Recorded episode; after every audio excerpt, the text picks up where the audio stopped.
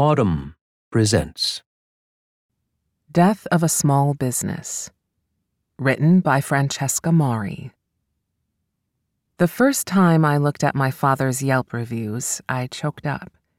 They were not all positive, and of course, I read the worst ones first. My dad, Frank, runs a high fidelity audio video store in San Francisco and also repairs the brands he sells. One reviewer gave him one star, noting that his turntables had sat in the shop for five weeks untouched. It brought me back to all the school nights when we stayed at the store until 9 p.m. so he could finish a job that was overdue. Another guy complained that when he called, my dad picked up, blurting, What do you want? I'm very busy. I remember hearing him do that once when I was a kid. He was on hold with the bank or a supplier, and the second line kept ringing. I was aghast. Well, I hope you are so busy that people do not ever go to your store, this reviewer wrote. But the haters were in the minority. His clients included George Moscone, very down to earth, my dad said, and Walt's daughter, Diane Disney Miller, short like Minnie Mouse and kind to everyone. Frank is the man, one customer wrote. He is the only one I believed I could trust with a delicate and expensive job, and boy, was I right. We'll try to find good value for someone who isn't a cognoscenti about audio, another said. Been going to him for 30 years, never would go anywhere else. A neighborhood gem. And then there was a review from someone who hadn't bought a thing from my dad. He'd locked himself out of his car and wrote to thank my dad for letting him use the store's phone. Would an employee at Walmart do that? Could they? Big box stores are designed such that the workers rarely see the outside. They aren't part of the ballet of the good city sidewalk that Jane Jacobs wrote about in The Death and Life of Great American Cities. In the mid century Greenwich village that she immortalized, grocers held keys and packages for neighbors, and candy store clerks kept an eye on kids. Even the drinkers who gathered under the gooey orange lights outside the White Horse Tavern kept the street safe by keeping it occupied. When I first read the book 15 years ago, I told my dad to pick up a copy, which he diligently did from the bookshop up the street. It was the first book he'd read since he started at the store in 1975. In the late 60s, my dad would gather his high school friends in his bedroom in San Francisco to play with different turntables. After they left, he'd Windex their fingerprints off the cabinets and glass, a habit that his mother proudly reported to her friends. In his spare time, he took things apart and put them back together clocks, radios, amplifiers, and to support himself during college, he got a repair job at an audio video store. He wanted to be a radio DJ and he hosted a weekly show for the College of San Mateo's NPR affiliate. But when I asked him what he played, he can't remember. The station allowed only middle of the road music. And for him, the sound quality was just as important as the artists. He moved from the repair room at the audio video store to the sales floor a somewhat pompous description of a 15 by 25 foot room with seafoam colored carpet and soundproof sliding glass doors. One day, a nurse walked in and he sold her a VCR.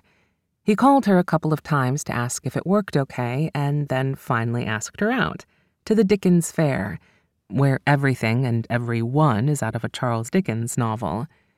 His sister worked there and had comped him a couple of tickets. Seven years later, that nurse, who was seven years older than my dad, gave birth to me. In the late 80s, Frank became a co owner of the store, and in the 90s, he bought out the founder. For 45 years, that store, Harmony Audio Video, has been my dad's life. The reason he left home early every day, the reason he was chronically late to pick me up from school, the reason he didn't take a single vacation for 25 years. Growing up, the store was my life, too. From the time my mom's breast cancer metastasized when I was in second grade, she died when I was 10. I hung out in the back after school until 7 or 8 before we drove 40 minutes home on Coastal Highway 1 to slightly more affordable El Granada. Keeping me with him at work meant he didn't have to pay for childcare.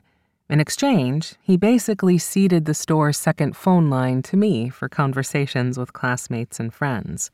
If he was with a client and I had a question, I had to write it on a note card, one of the hundreds of blank neon mailers on which he listed monthly specials. The store put me through private school in San Francisco with an assist from financial aid, and it got me a summer job pipetting chemicals into test tubes in high school. A scientist at a blood lab was one of his customers. I'm not going to say the store was a community linchpin. Nobody needs really nice speakers or crystal clear flat screen TVs. But it was a node through which different strata interacted doctors, tech VPs, working class Italians from North Beach like my dad, who were into fast cars and fancy speakers, as well as the musicians and video guys he employed and for whom he set up profit sharing plans. That nobody needs speakers and TVs was something I was righteous about as a kid. The deluxe education that my mom sought out and my dad proudly supported produced an insufferable 12 year old. Television, I determined, was a waste, and I took every opportunity to tell my father that what he was doing was, well, non essential, as we might now say. At one point, my dad told me that I shouldn't feel any pressure to one day take a job at the store, which was touching because it was so abundantly clear that I never would. My mom always wished that she'd done something other than nursing, and I knew he wanted me to find a career I loved. What my dad also didn't need to say was that he liked his work. He loved sitting a customer down in the Eames knockoff recliner in the sound room and blasting music or a movie Terminator 2, Independence Day, The Rock, in surround sound, subwoofer rumbling. This was the soundtrack of my childhood.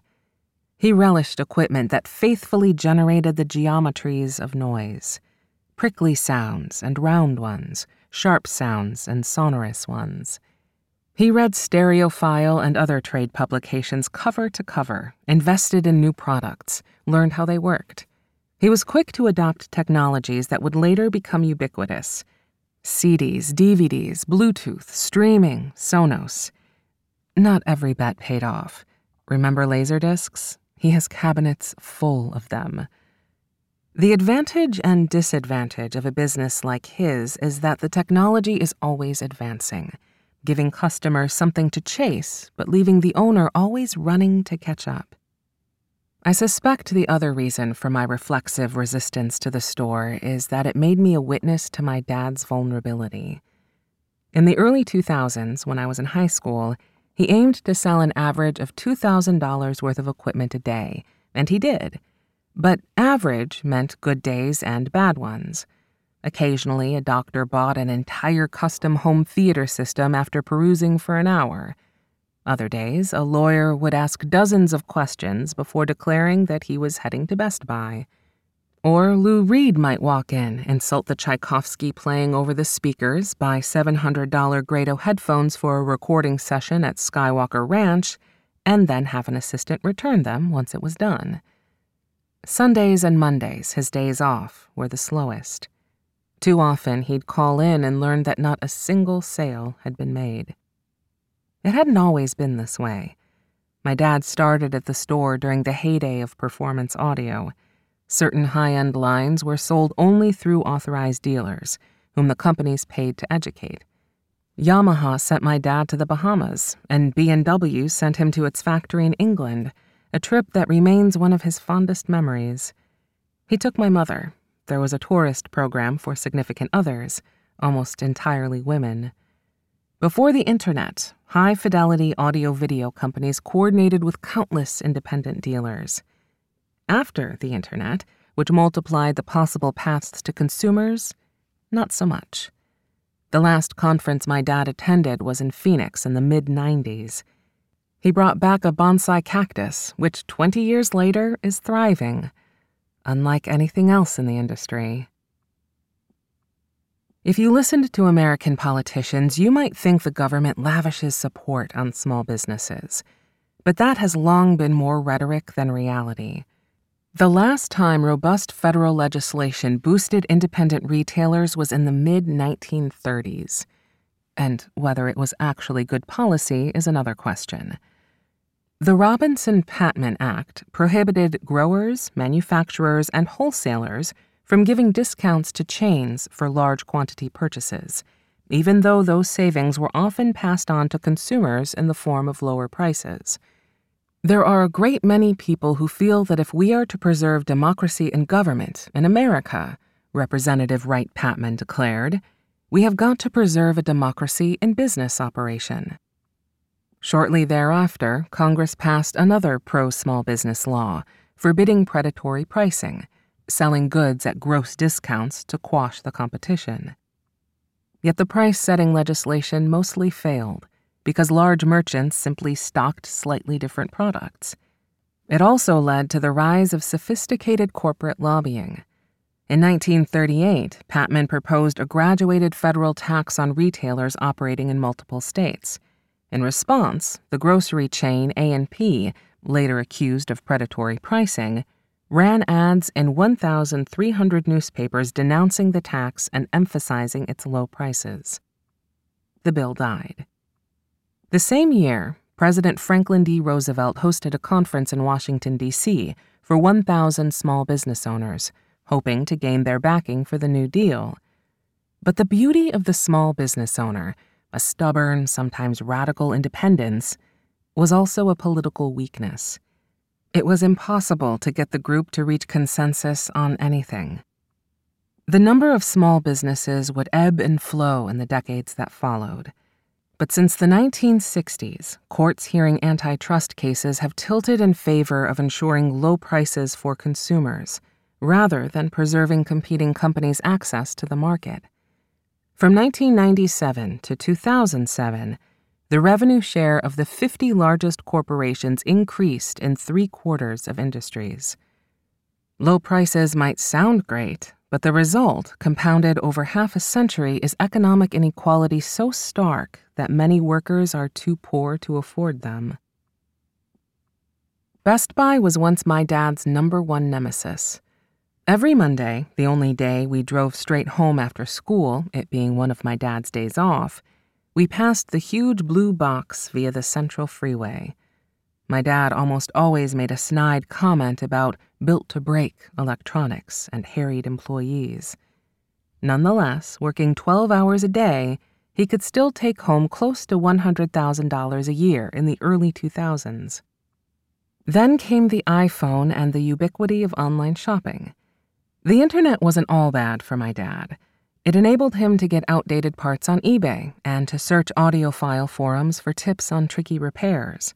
With a few clicks, he could also see the big box store's prices and endeavor to beat them. But many consumers were content to stream music on their laptop, as tinny as the sound might be. And generally, the industry began to tilt more heavily against small retailers.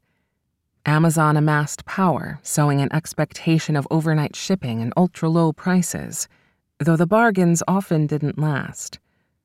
I looked up web prices as a point of comparison and found Harmony's pegging most prices at a dollar less than what Amazon's asking, one customer wrote on my dad's Yelp page.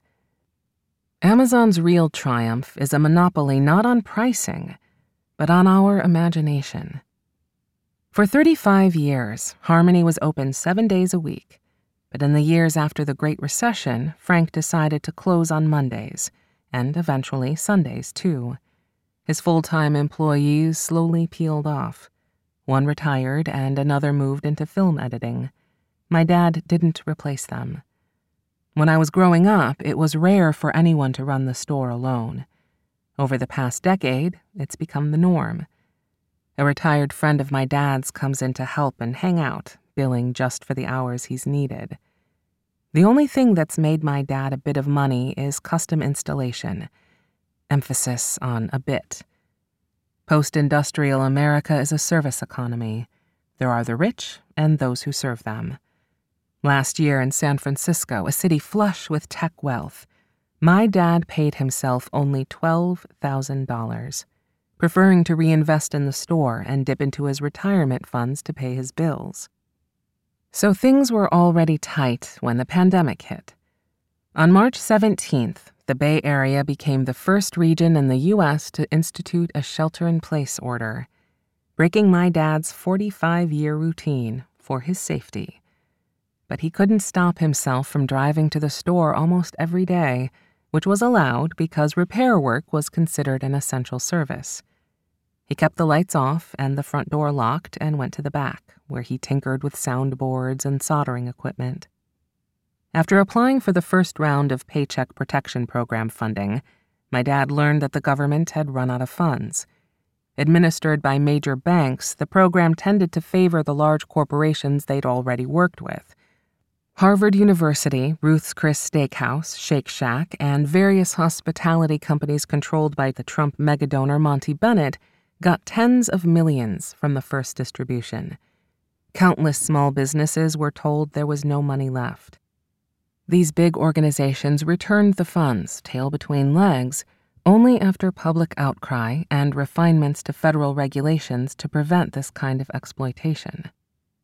Adding insult to injury, Congress used the CARES Act, which instituted the PPP loans, to pass $174 billion worth of tax breaks that had long been on real estate developer, private equity, and corporate wish lists.